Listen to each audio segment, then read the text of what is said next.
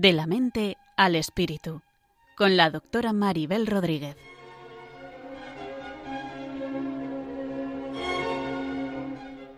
Saludos a todos y bienvenidos a un nuevo programa de la mente al espíritu.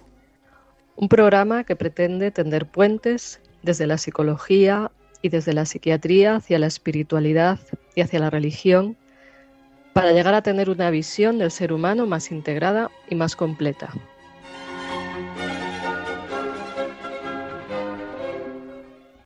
En el programa de hoy hablaremos sobre la creatividad y sobre su relación con la espiritualidad. La creatividad es necesaria para vivir con equilibrio y con armonía internos. También lo es para que construyamos entre todos un mundo mejor.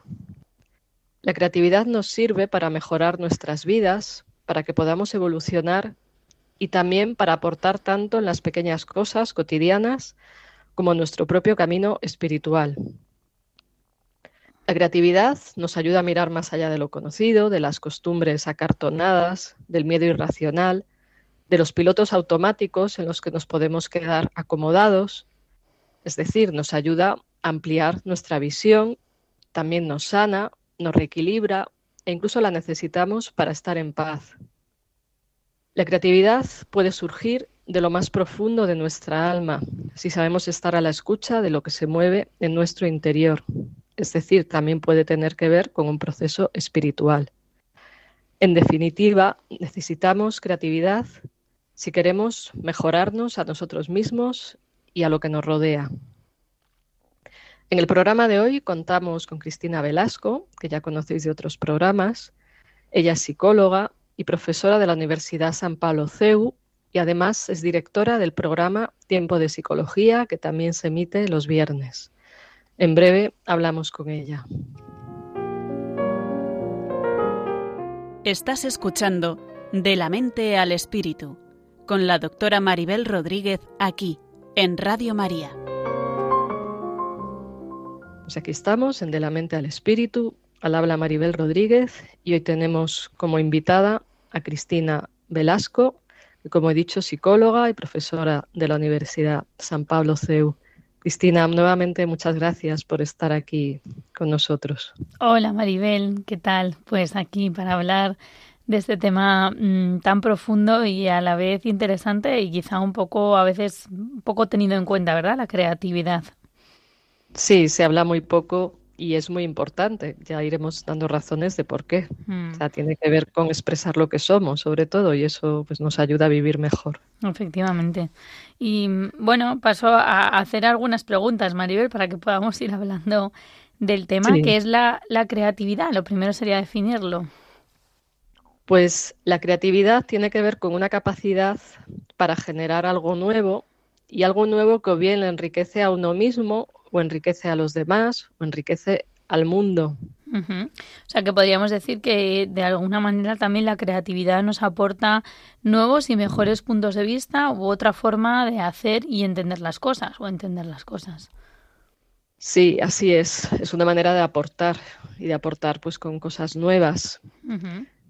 Según el psicólogo americano norteamericano Robert Stenberg, experto en creatividad, el pensamiento creativo desafía las vías existentes de ver y de entender el mundo para generar cambios efectivos.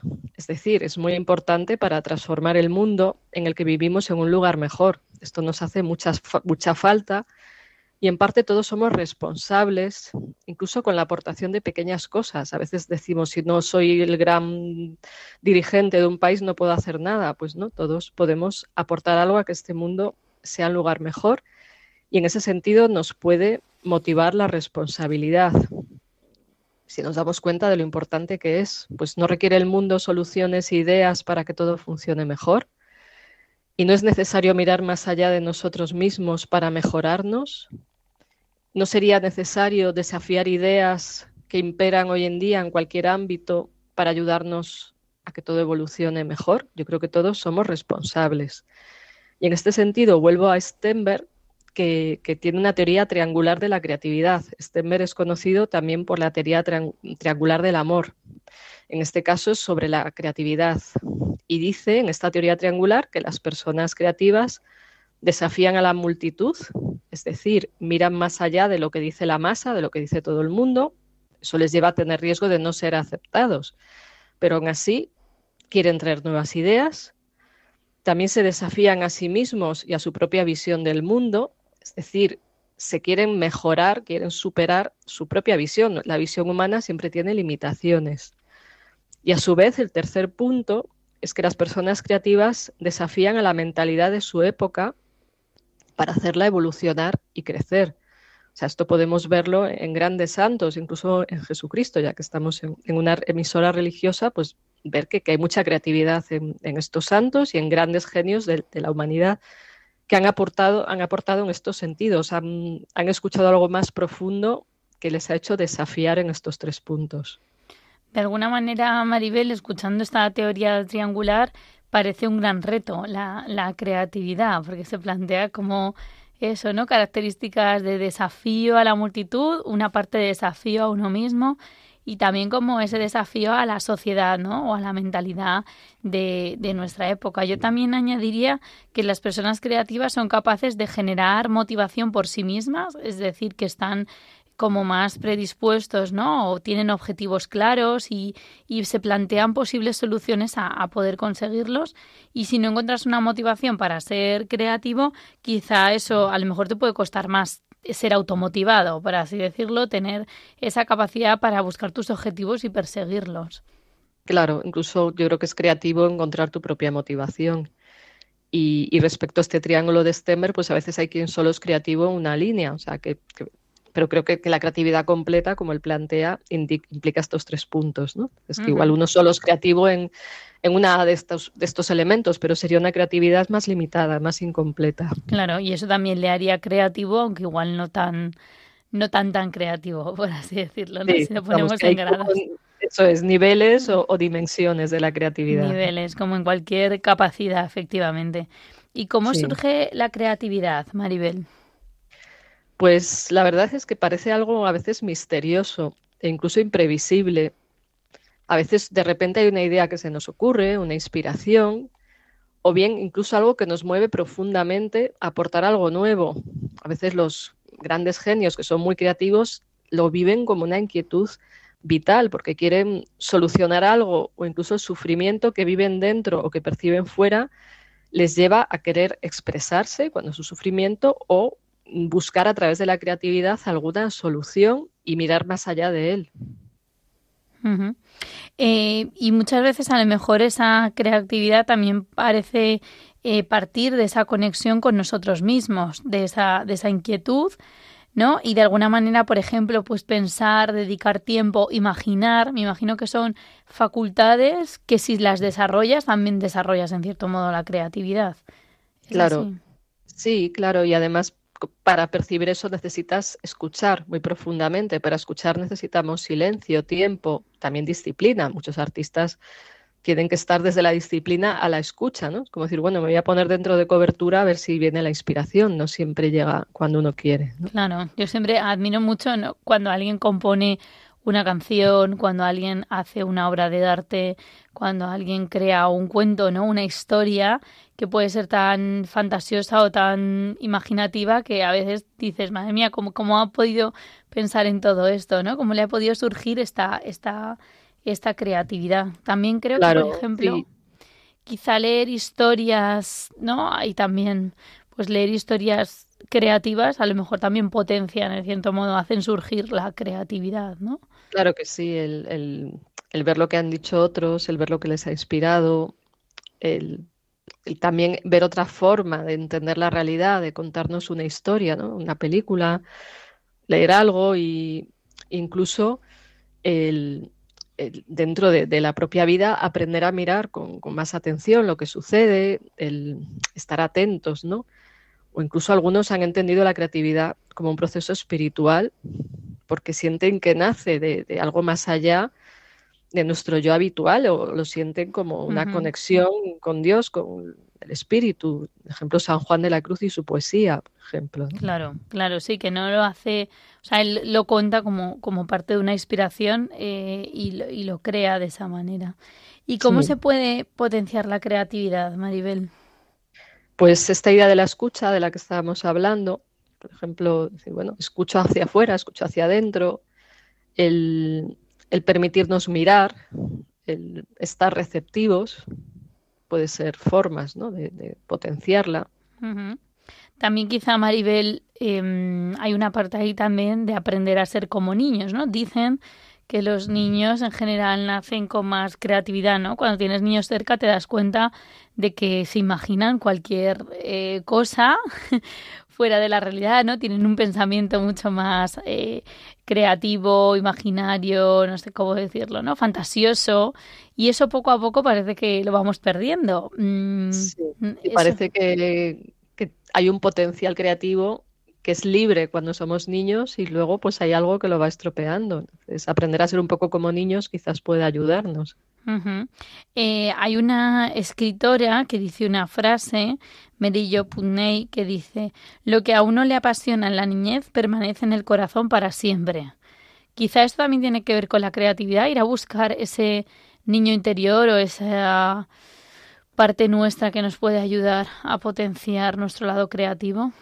Claro que sí. De hecho, por ejemplo, en logoterapia, que es un tipo de psicoterapia que busca sentido a la vida, se habla de logopistas y las logopistas es mirar en tu pasado y especialmente en tu infancia qué te inspiraba, con qué te sentías bien, qué cosas llamaban tu atención, porque estamos como que se nos ha olvidado. Entonces, el que le gustaba la música, bailar o pintar, es no solamente recordarlo, sino conectar con esa vivencia que de lo que nos apasionaba, ¿no? Porque eso está como inscrito en el corazón, quizás son dones con los que nacemos y, que luego los dejamos de lado porque pensamos que son elementos no necesarios y a mí me parece que es algo vital. Mm, quizá cuando eres niño eres más capaz de pensar que puedes hacer aquello que te apasiona sin con menos miedos, menos dificultades, eres te lanzas más, por así decirlo, ¿no? A lo mejor eres más... Claro, tienes menos inhibiciones y luego ponemos tantos frenos que, no avanzamos. Claro. Que la educación a veces es parte de lo que, como se nos educa a todos igual y nos hiperadaptamos, pues no siempre se respeta la individualidad de, los niños, especialmente de los más creativos. Y de alguna manera a lo mejor también conectar con el juego, ¿no? Dicen que para también trabajar o entrenar la creatividad, hay que aprender, o sea, o atreverse a jugar. Esa capacidad de jugar con diferentes elementos de la vida, eso crees que también ayuda a la a potenciar la creatividad. Totalmente. De hecho, en algún taller literario que he hecho a veces empieza con juegos de palabras, juegos de frases, conexiones entre unas ideas y otras. Entonces, a veces empieza jugando para que ese niño que sabe jugar se libere y luego pues con, lo que pueda aportar el, adulto se pueda generar algo, alguna nueva idea, pero a veces el juego abre la puerta y esto lo, lo he comprobado en esta experiencia de, taller mm. literario, que no era tan consciente hasta que lo he hecho, cómo te abre, ¿no? Claro. Quizás activa pues esa parte mm, de nuestro interior creativo que tenemos ahí como más apagada cuando trabajamos en el día a día, cuando hacemos las cosas, pero jugando se, se activa eso. Eh, también creo que, que, jugando también, como hay que buscar soluciones, ¿no? Me imagino que una parte también de la creatividad tiene que ver con, con eso, ¿no? Claro, también quienes somos terapeutas estamos con desafíos creativos todo el tiempo. O sea mm. que, bueno, uno puede ser terapeuta aplicando una técnica como un robot, pero cuando escuchas al otro y escuchas lo que se te mueve con el otro y quieres ver esto como, como algo de lo que hay que salir o, hay que ver como, un reto, ¿no? Pues de alguna manera yo creo que, incluso nuestro trabajo o lo que estamos haciendo ahora en la radio pues tiene una parte creativa, o sea que, podemos ir metiendo la creatividad también en cualquier cosa que hagamos y nos lo pasamos mucho mejor. Efectivamente, yo se lo decía a mis alumnos eh, la semana pasada justo porque están en cuarto y ellos quieren como técnicas para curar a los pacientes, ¿no? Para ayudarles y yo siempre les decía, aunque aprendamos una técnica o aunque os enseñemos los profesores algunas técnicas que enseñamos muy pocas, en mi opinión, luego tú tienes que ser creativo, creativo en tu consulta, creativo porque te vas a encontrar con otra persona y esa otra persona te va a plantear unos retos y desafíos diferentes, ¿no? Aunque todos tengan la misma, el mismo eh, común, ¿no? Pues todos acuden porque, ¿no? O, los propios hijos en la educación, cada hijo es distinto, con lo cual tienes que ser creativo para poderlos. Claro, claro, es, el arte de vivir y, el ejemplo de la psicoterapia, de la educación de los hijos, implica tener, por un lado, capacidad técnica, conocimiento y por otro lado creatividad. O sea, pues como el que pinta un cuadro, dice, se me ha ocurrido un paisaje, pero no sabes pintarlo, no sirve para nada lo que se te ocurre o sirve para poco, ¿no? Pero cuando tienes el método, que sería lo que hacemos los terapeutas o el método educativo con los hijos, ya puedes vivirlo con flexibilidad, porque si no se puede caer en lo que menciona una vez una psicóloga, de que un paciente le había estropeado una sesión porque ya había preparado una técnica para la sesión y el terapeuta, digo, el, paciente de repente llegó con que le había ocurrido algo que le había descolocado. Entonces, la pobre psicóloga que estaba aprendiendo decía, es que me estropea la sesión. Y digo, bueno, ¿y qué hiciste? ¿Le aplicaste la técnica? Y dice, no, le escuché, le acompañé y dije, bueno, menos mal, eso es lo creativo. O sea, no es que yo tengo que aplicar una técnica, yo qué sé, por ejemplo, de relajación y llega la persona con una situación dramática y ahora me ha estropeado la sesión. Ya lo sentía así porque era inexperta, ¿no? Pero esto es la creatividad y la creatividad de toda la vida. Siempre ocurren cosas o muchas veces ocurren cosas que rompen el plan. Entonces, mm. aprender a adaptarnos es creatividad también. Sí, flexibilidad, capacidad para adaptarse totalmente. Y Maribel, sí que se tiende a decir que... Mm, bueno, no sé si hay una relación, mm, o te pregunto, ¿no? Si, para hablar en el programa, si hay una relación entre creatividad y locura. Pues esto es un tema que, no siempre queda claro, ni todos los autores van en una misma dirección, porque creo que es paradójico, hay contradicciones, pero en general lo que sí se ve es que parece que un poco de locura favorece la creatividad, pero demasiada locura la bloquea. es igual llamamos locura liberarse, soltarse, expandirse, ¿no? Como cuando estás bailando, si estás pensando en los pasos, pues bailas como un robot. Si dejas que un poco la locura de la música te lleve, pues puedes eh, hacer algo más creativo. Pero también es verdad que puede, hay personas de las que surge la creatividad mm, desde la calma, el silencio, la disciplina. hay diferentes caminos y cada persona tiene el suyo. Es conocido en el ámbito de la psiquiatría el libro del psiquiatra y filósofo Carl Jaspers, muy interesante, el libro Genio Artístico y Locura, y va analizando la vida de grandes artistas como Van Gogh que han sufrido de desequilibrios psíquicos.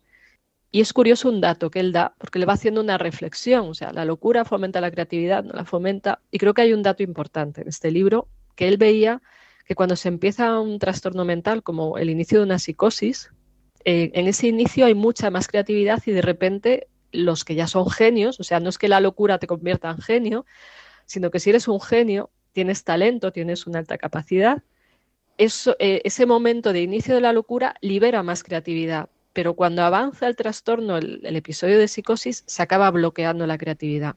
Nos parece que un punto de locura nos puede favorecer lo que ya está, porque si no hay quien dice que todo loco es un genio, y no, o sea, la locura genera mucho sufrimiento, pero si tienes ya un, nivel muy alto de, genialidad, un momento de liberarte de restricciones mm, rígidas o de o de juicios, exigencias, eh, del ego en sí mismo, pues un poquito, un gramo de locura, decía alguien por ahí, ¿no? Pues eso nos ayuda, pero demasiada locura bloquea la creatividad.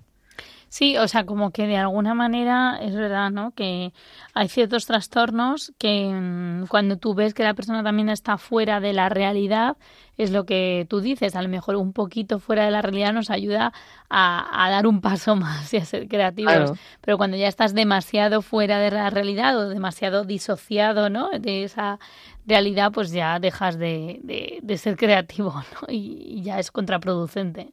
Claro, porque la mente ya es un caos, no puedes, o sea, es como que, que, hay un tsunami, o sea, ya no puedes, un poquito de oleaje, pues igual te activa la creatividad, pero... Eso es interesante, eso es interesante porque también quizá la creatividad tiene que estar ordenada, no podemos hablar de una creatividad como explosiva, ¿no? Por así decirlo. Bueno, ahí hay, hay, procesos, y, o sea, hay personas que viven la creatividad como algo explosivo, pero luego le dan forma. Hasta el más explosivo un Pollock, que este pintaba cuadros con chorros de pintura, pues vivía momentos de expansividad caótica. Entonces, hay creativos que son mm, muy expansivos, pero otros que, y que son expansivos caóticos, pero al final dan forma. Otros que son más cuidadosos de la forma, ya desde el principio, pues un Velázquez, pues que claro, tiene una idea, pero eso es como más ordenado, más estructurado, y, luego, pues algo que, pueda ser eh, pues una mezcla entre locura y formas Van Gogh, o sea, que, es o sea, tiene episodios de psicosis incluso, pero luego sus formas son muy especiales, entonces de alguna manera también es como que en ciertas personas el sufrimiento estimula la creatividad como una vía de autocuración, de autorregulación. Incluso hay, hay artistas que dicen que si no crean se hunden, o sea, es como que, que han nacido para crear y no hacerlos como traicionarse a sí mismos. Pues Van Gogh, Virginia Woolf, a veces vivían la creatividad como algo explosivo, pero al final le dan alguna forma, si no, no habrían sacado nada de ellos. O sea, si vives locura sin posibilidad de aterrizar algo, no haces nada, no generas nada.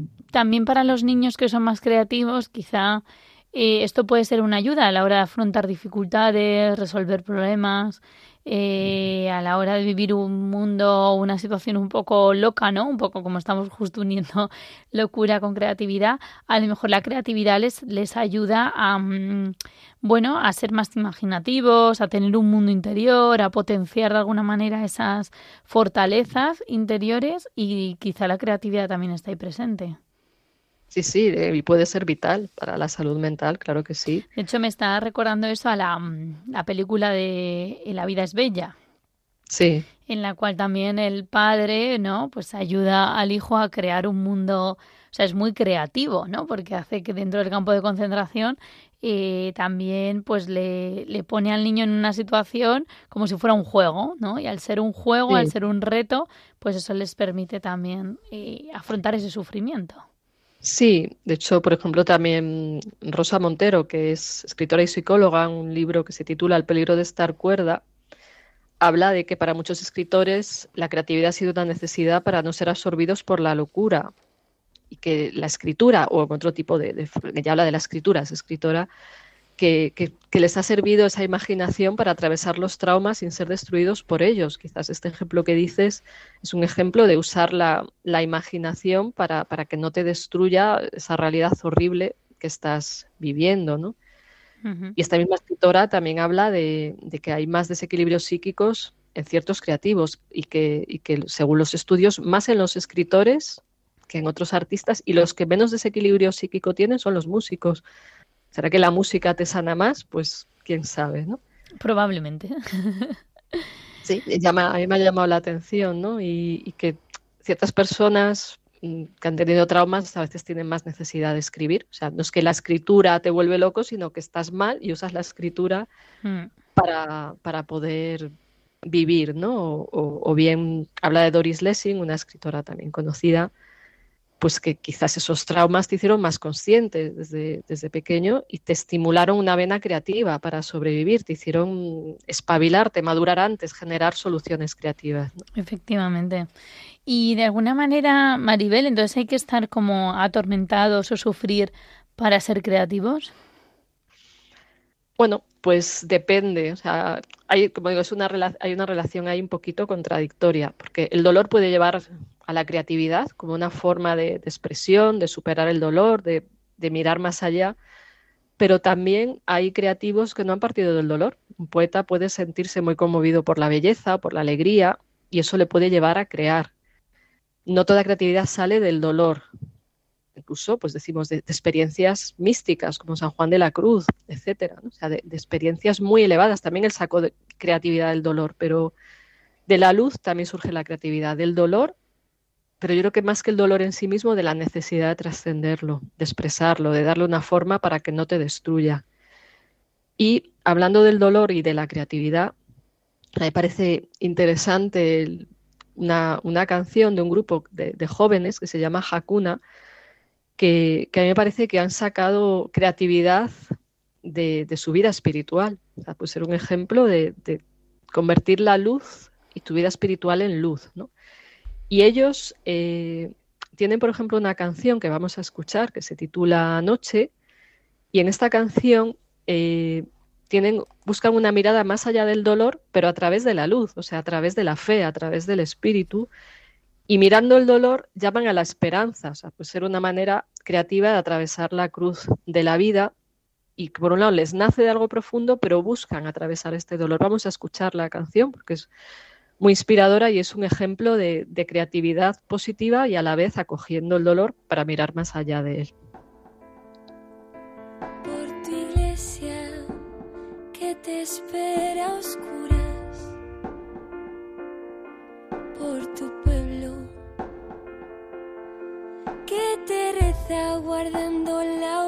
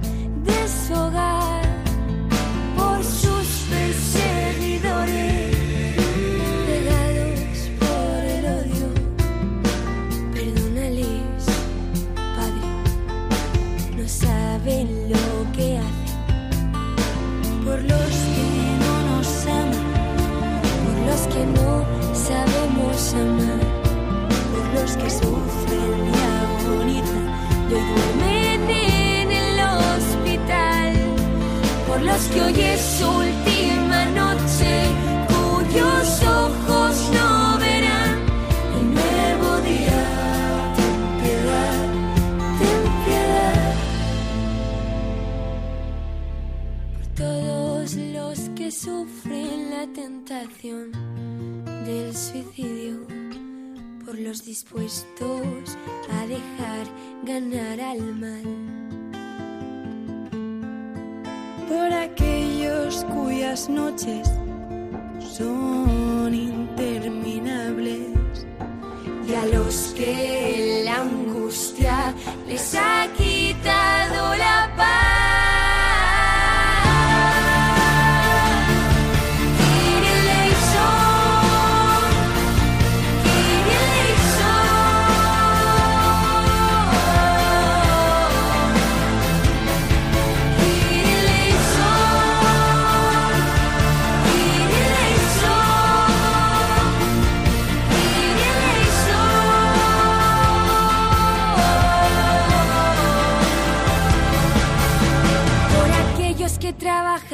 la prostitución y se ven obligados a vender su amor. Por los que caen en la trampa del vicio y las drogas. Por los que hoy duermen en prisión. Pues aquí seguimos en De la mente al espíritu. Al habla Maribel Rodríguez, psiquiatra, y hoy está con nosotros Cristina Velasco, psicóloga y profesora de la Universidad San Pablo CEU, además de directora del programa Tiempo de Psicología. Acabamos de escuchar la canción Noche de Grupo Hakuna como un ejemplo de, de una creatividad positiva desde la luz, pero a la vez mirando de frente el dolor. Y creo que seguramente pues, ha sido un momento de inspiración, o sea que también escuchar algo así puede resultar inspirador y alentar nuestra propia esperanza y creatividad.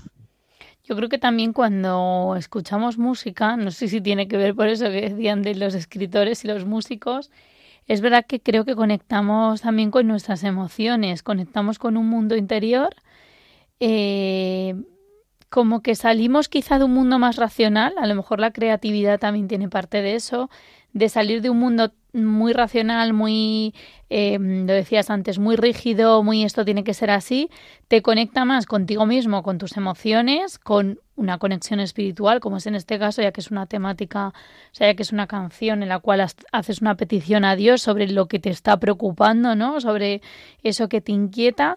Y eso yo creo que también te hace ser más creativo, ¿no? Porque conectas más contigo, no sé, conectas más con eh, bueno, y con una realidad que también va más allá de, de, lo que digo, de lo cuadriculado, de lo rígido, de esto tiene que ser así, porque te abre más la mente también, escuchar música, esta Claro. canción. Claro que sí, porque la creatividad mueve la creatividad y a su vez eh, algo como la música eh, genera un tipo de estimulación cerebral que sincroniza más hemisferios cerebrales y no solo es que lo sincroniza, es que cuando varias personas escuchan un mismo concierto, sus ondas cerebrales y hasta frecuencias cardíacas están al mismo ritmo. O sea, nos cambia neurobiológicamente el arte. En este caso, la música tiene más potencia y también a veces habla de hemisferio derecho frente al izquierdo. hoy en día se sabe que, es más bien una sincronización de hemisferios cerebrales que, nos genera un mayor estado de armonía y también contemplar arte, contemplar belleza, incluso nos cambia mm. neurobiológicamente y eso pues también es muy interesante. ¿no? Sí, desde luego para ser creativo yo creo que hay que escuchar, leer, mm, admirar algo creativo, sí yo, sí. porque si no, eh, si nos quedamos mirando, ¿no? Como nuestro día a día, lo rígido, es como cuando vas a un museo y ves una obra de arte que te fascina, ¿no? Y, y eso de repente potencia quizá tu lado creativo, no de hacer una obra igual, porque igual no puede. Sí, pero te inspira, te, dan ganas igual de de hacer algo bello o, sales de mejor humor, ¿no? Exacto. De alguna manera el arte nos estimula de otra manera e incluso espiritualmente, o sea, porque las grandes catedrales, iglesias, obras, grandes obras de arte en todas las culturas, en todas las religiones, o casi todas, que, que inspiran un recogimiento espiritual y que estimulan la creatividad espiritual, podríamos decir. Mm, y Maribel, ¿podemos todos ser todos creativos? Pues parece que sí o sea, no hace falta que todos seamos Picasso, Van Gogh. hay que diferenciar capacidad creativa de ser un gran genio creativo. En esto hay grados. Yo creo, y lo dicen muchos, no solo yo, que todos tenemos algún don o talento para hacer algo, para aportar algo, por muy sencillo que nos parezca. O sea, a veces simplemente saber escuchar, tener un pequeño detalle amable hacia alguien. Ser creativos en nuestra vida cotidiana es cultivar una intención de aportar una pequeña pinceladilla al cuadro general. Entonces, de alguna manera, también eso tiene que ver con cultivar nuestros dones, esto que decíamos de la infancia, de recuperar que nos gustaba, que se nos daba bien, que nos apasiona, y cultivar estos dones tiene que ver con ser fieles a lo que somos, a cómo hemos sido hechos y permitirnos expresarnos desde lo mejor de nosotros mismos. Creo que en esto todos podemos ser creativos.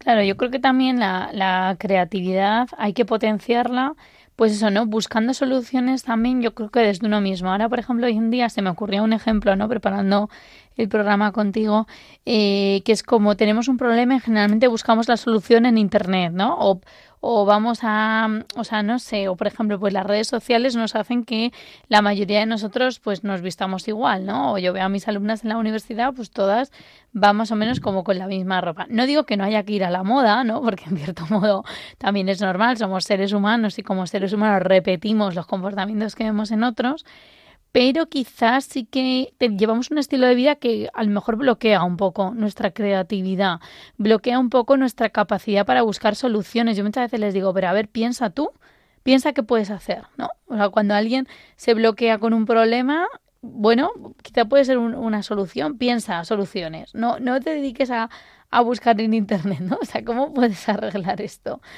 Y, y bueno, no sé si la sociedad en cierto modo Mm, bloquea parte de nuestra creatividad, que cuando somos niños tenemos más y luego no. O también la educación, que creo que, que tú antes, Maribel, también señalabas algo.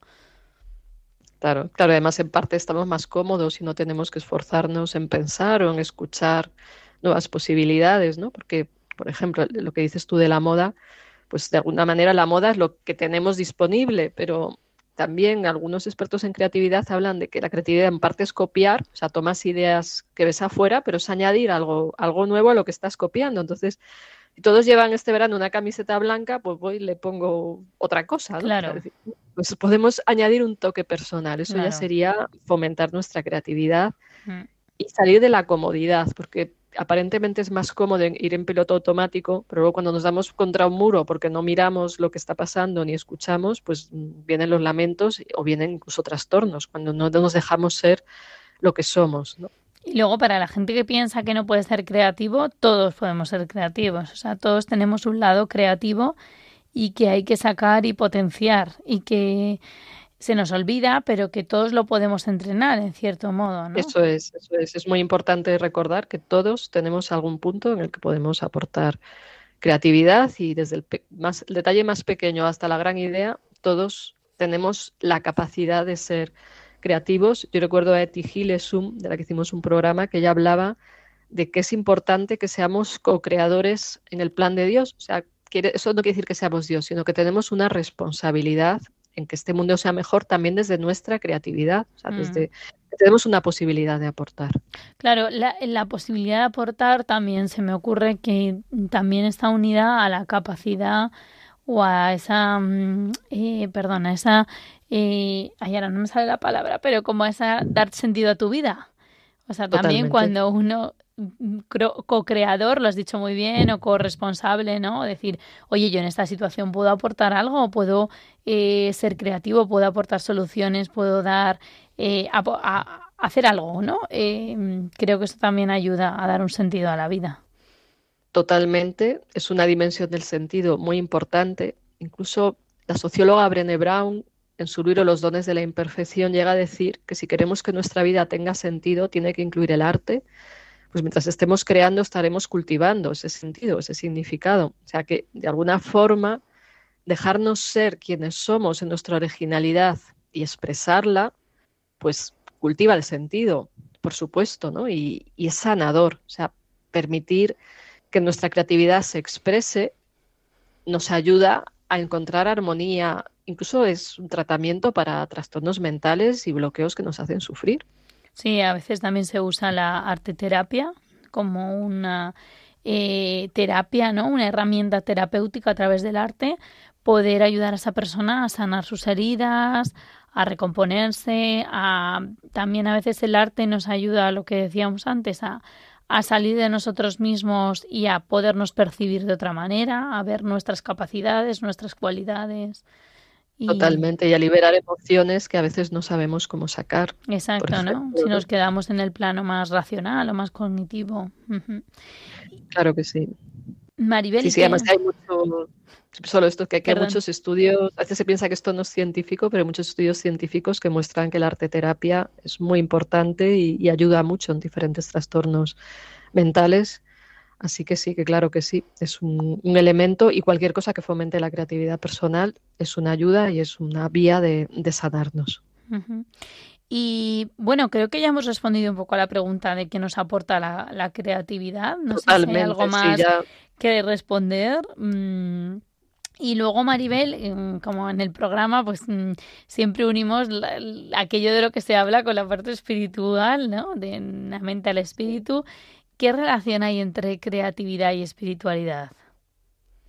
Pues hemos ya señalado algún pequeño punto, hemos adelantado aquí algo de, esa idea de la inspiración que sienten a veces los artistas de algo que viene como de otro lugar, pero vamos a pararnos a responder en concreto a la pregunta, porque es, cierto que los artistas, ciertos artistas, se sienten muchas veces como mensajeros de algo espiritual, como si lo que surgiera en su proceso creativo fuera algo trascendente y que ellos solo escuchan y transcriben y se sienten como mensajeros. A mí esto me lo han dicho diferentes personas creativas y, lo he leído, ¿no? O sea, que alguno dice, no, si yo solamente escribo al dictado, como el músico Joseph Haydn, que él decía que, le venía la música y él la escribía, que él no hacía nada, nada más que escuchar. Entonces ahí hay un paralelismo con algo espiritual. Hay un artista actual que dice, hago arte para mostrarle a mi alma que la estoy escuchando. Esto tendría que ver con eso que nos estás diciendo. Totalmente. Ella es Pat Bieder Span Jones, no sé cómo se, pronuncia. Yo no sabía pronunciarlo, Maribel, por eso no lo he dicho. bueno, eh, sí, o sea, creo que hay una parte de ese, esa, parte, esa dimensión espiritual. Si vamos a la idea espiritual que decía Frankel, que va más allá de lo religioso, que habla de una dimensión profunda que nos hace humanos, en ese sentido el arte es algo espiritual.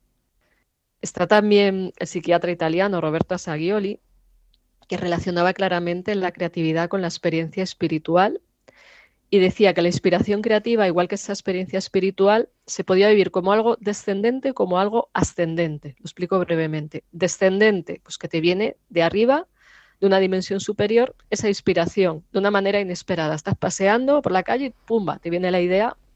Y él decía que era algo trascendente, que bajaba, descendía. Y también él hablaba de que otras veces es como algo ascendente, después de un gran esfuerzo, haciendo siguiendo una disciplina creativa, de repente surge la conexión. Entonces es como una práctica estética donde tú cultivas, cultivas, cultivas algo y se abre la puerta.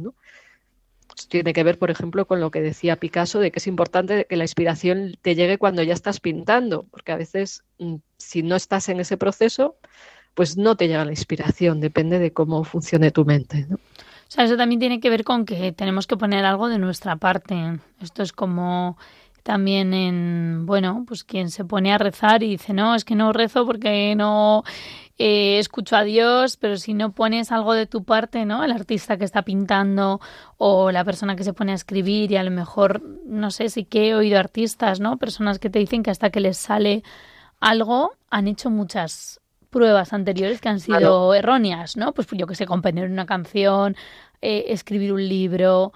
Entiendo que eso a veces también lleva al ensayo y error, que la creatividad no es como ¡boom! y de repente claro, está todo. Claro, eso ocurre de manera muy excepcional. Lo normal es que parta de una disciplina. Por ejemplo, pienso en grandes músicos que tocan con una gran fluidez, soltura, facilidad. Isaac Perman, Sophie Mutter, son grandes violinistas. Parece que están de, campo y playa tocando el violín y hacen magia. O sea, escuchar a esas personas, yo las he escuchado dos veces, una vez cada uno, dices, pero es que parece que están aquí súper tranquilos, relajados, a gusto, pero ¿cuántas miles de horas hay detrás? O sea, esa es la paradoja de la creatividad. O sea, para hacer algo perfecto hace falta esfuerzo. Es igual que incluso en, el tema de la mística, se dice que no hay mística sin ascética. O sea, la mística no es que, pum, te están cayendo flashes del cielo, que, que si vienen fenomenal, sino que es un proceso donde el sujeto también se esfuerza por cultivarse y por crecer. O sea, que es, algo co-creado. Vuelvo a la idea esta de Tigilesum, ¿no? De que tú tienes una responsabilidad en cultivar tu vida, tu proceso creativo, lo que sea. Todos somos eh, corresponsables en esto, pues si no, pues que seríamos marionetas del espíritu, no habría personas, ¿no? Entonces, sí que es importante ese, cultivar esa disciplina, igual que cultivamos la vida espiritual, pues cultivar el don de la creatividad es muy importante. De hecho, la socióloga americana, creo que ya la hemos nombrado antes, Brené Brown, incluso llega a decir que compartir nuestros dones y talentos con el mundo construye la fuente más poderosa de conexión con Dios. Sí, sí, sí, a mí me llamaba la atención esta frase, ¿no? O sea, que, que claro, o sea, si Dios nos ha hecho con dones y con talentos, él, ¿será que quiere que los expresemos de alguna forma, ¿no? Si no, ¿para qué? ¿Para qué estamos aquí? Si no es para traer lo mejor de nosotros mismos y cultivarlo y, si todos fuéramos creativos en este sentido, pues este mundo sería maravilloso, ¿no? Mm también es salir del propio egoísmo, porque a veces se confunde el, ego del artista con el artista, y no, el ego del artista es el que quiere el aplauso, triunfar, y precisamente eso le bloquea. Cuando el artista se va liberando, pues es más fácil que pueda expresarse de una manera libre y a la vez empática, o sea, ser libre, es decir, me dejo expresarme empático, de manera que me entiendan. De hecho, esto, Maribel, lo uno con el Recuerdo que la temporada pasada se hizo un programa sobre super altas capacidades, sobre personas superdotadas. Y eh, ahí también hablabais, eh, la psicóloga Elena, creo que se llamaba Elena. Sí, Elena González. Elena González y tú, sobre em, pues lo que tenía que ver con que era un don. O sea que al final la superdotación, las altas capacidades también eran como ese don y un don que tú tienes que que regalar al mundo. y, aquí eh, escuchándote con eso, lo unía, pues esa poderosa conexión con Dios y son dones y talentos que el Señor no nos pide que los escondamos, sino al contrario, ¿no? que los pongamos a, al servicio de, de todos. Claro, totalmente. Y en esto conecto con la idea de Stenberg, el autor que mencioné al principio del programa, con la teoría triangular de la creatividad, porque Stenberg es un gran experto en altas capacidades intelectuales y su idea es que la inteligencia puede ser transformacional, que es una inteligencia que se refiere a que usemos nuestras capacidades para el bien del mundo, para que el mundo sea un lugar mejor para todos, puesto que todos somos responsables de que este mundo esté de mejor, de una mejor forma. Y que una inteligencia superior no es para yo tener grandes títulos y para mi ego y para tener mucho dinero, que bueno, si tengo títulos, dinero, lo que sea, estupendo, pero si me quedo en mí misma, al final me destruyo. Entonces, realmente crecemos cuando damos frutos y damos frutos de amor, frutos para los demás. Esto también lo han dicho místicos como Santa Teresa, ¿no? Es que no te quedas tú en ti mismo ensimismado en tu proceso, sino que tu don, y me gusta la palabra en inglés gifted, que es que mm. gift don, o sea, son personas tocadas por un don, el don es para aportar bien al mundo. Si no, pues para que simplemente para tu éxito te quedas solo con todas tus medallas, ¿no? Y al final eres un amargado. Entonces, esa apertura de los dones para todos, entendiendo que no eres mejor por tener más capacidad, simplemente tienes una gran responsabilidad. Hmm. Y eso no te hace mejor persona. Putin puede ser superdotado, pero ¿qué está haciendo por el mundo? Destruirlo. Pues es cómo usamos el don lo que nos convierte en mejores personas, no tener más dones. Claro, efectivamente.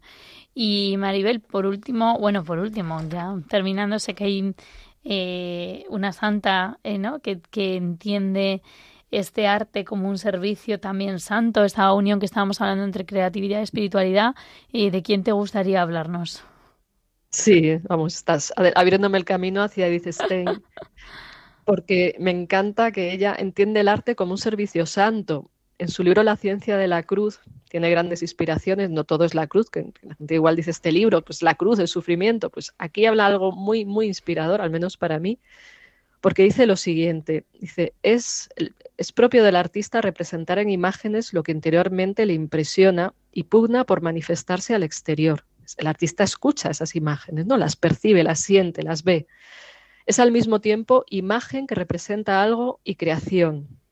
Algo creado y encerrado dentro de sí mismo formando su pequeño mundo.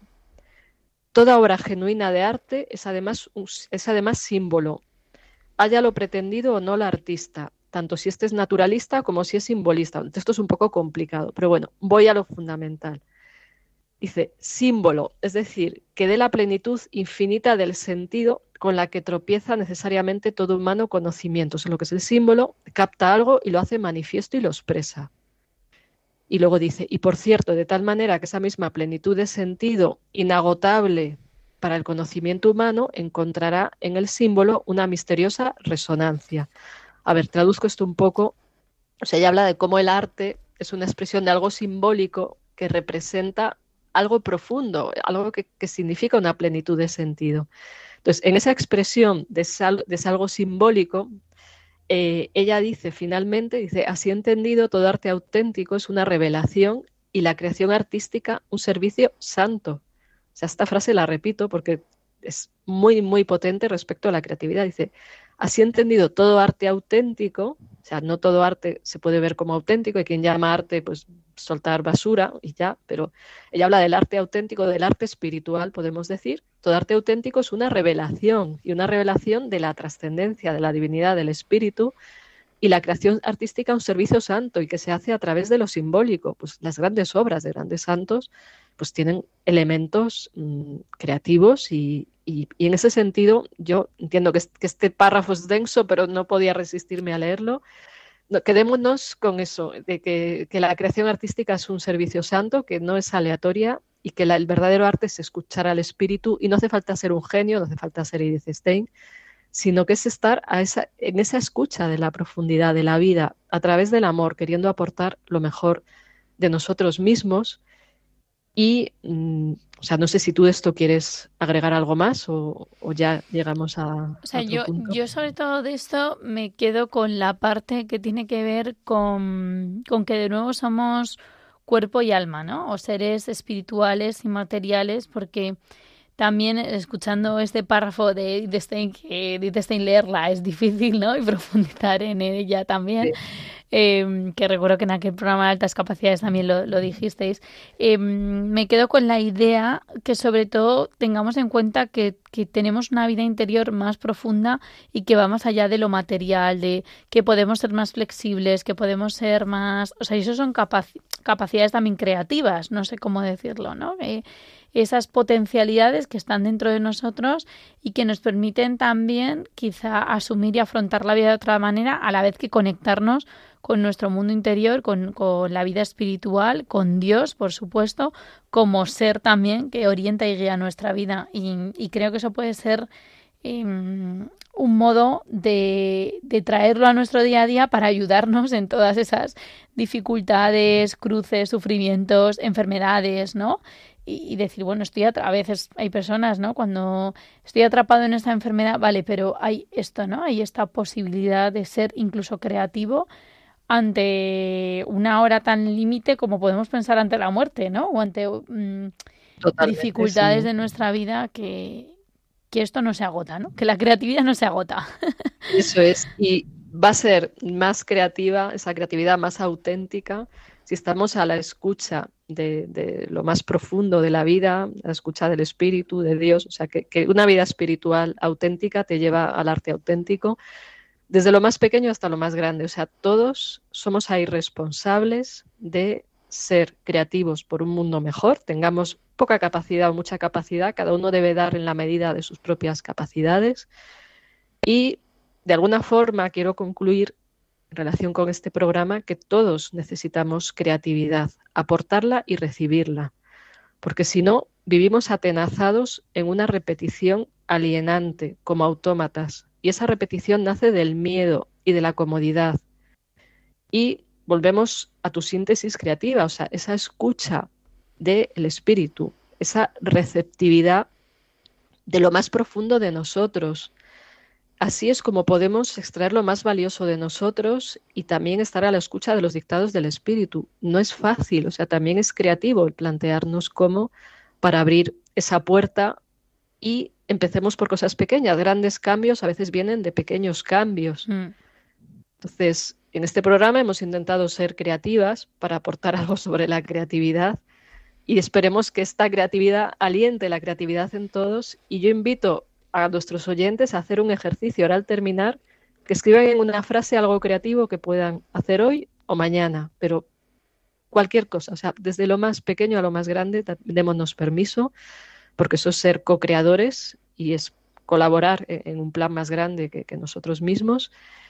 Y eso es hermoso, eso es bello y eso es el arte auténtico del que habla Edith Stein.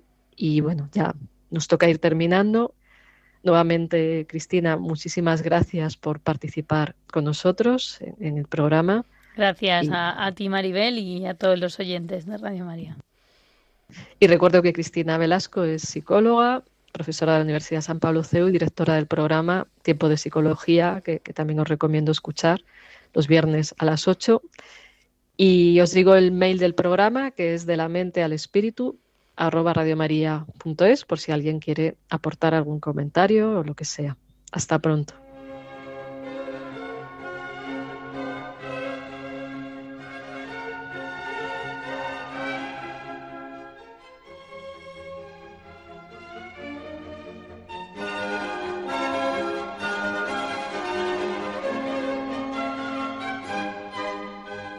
De la mente al espíritu, con la doctora Maribel Rodríguez.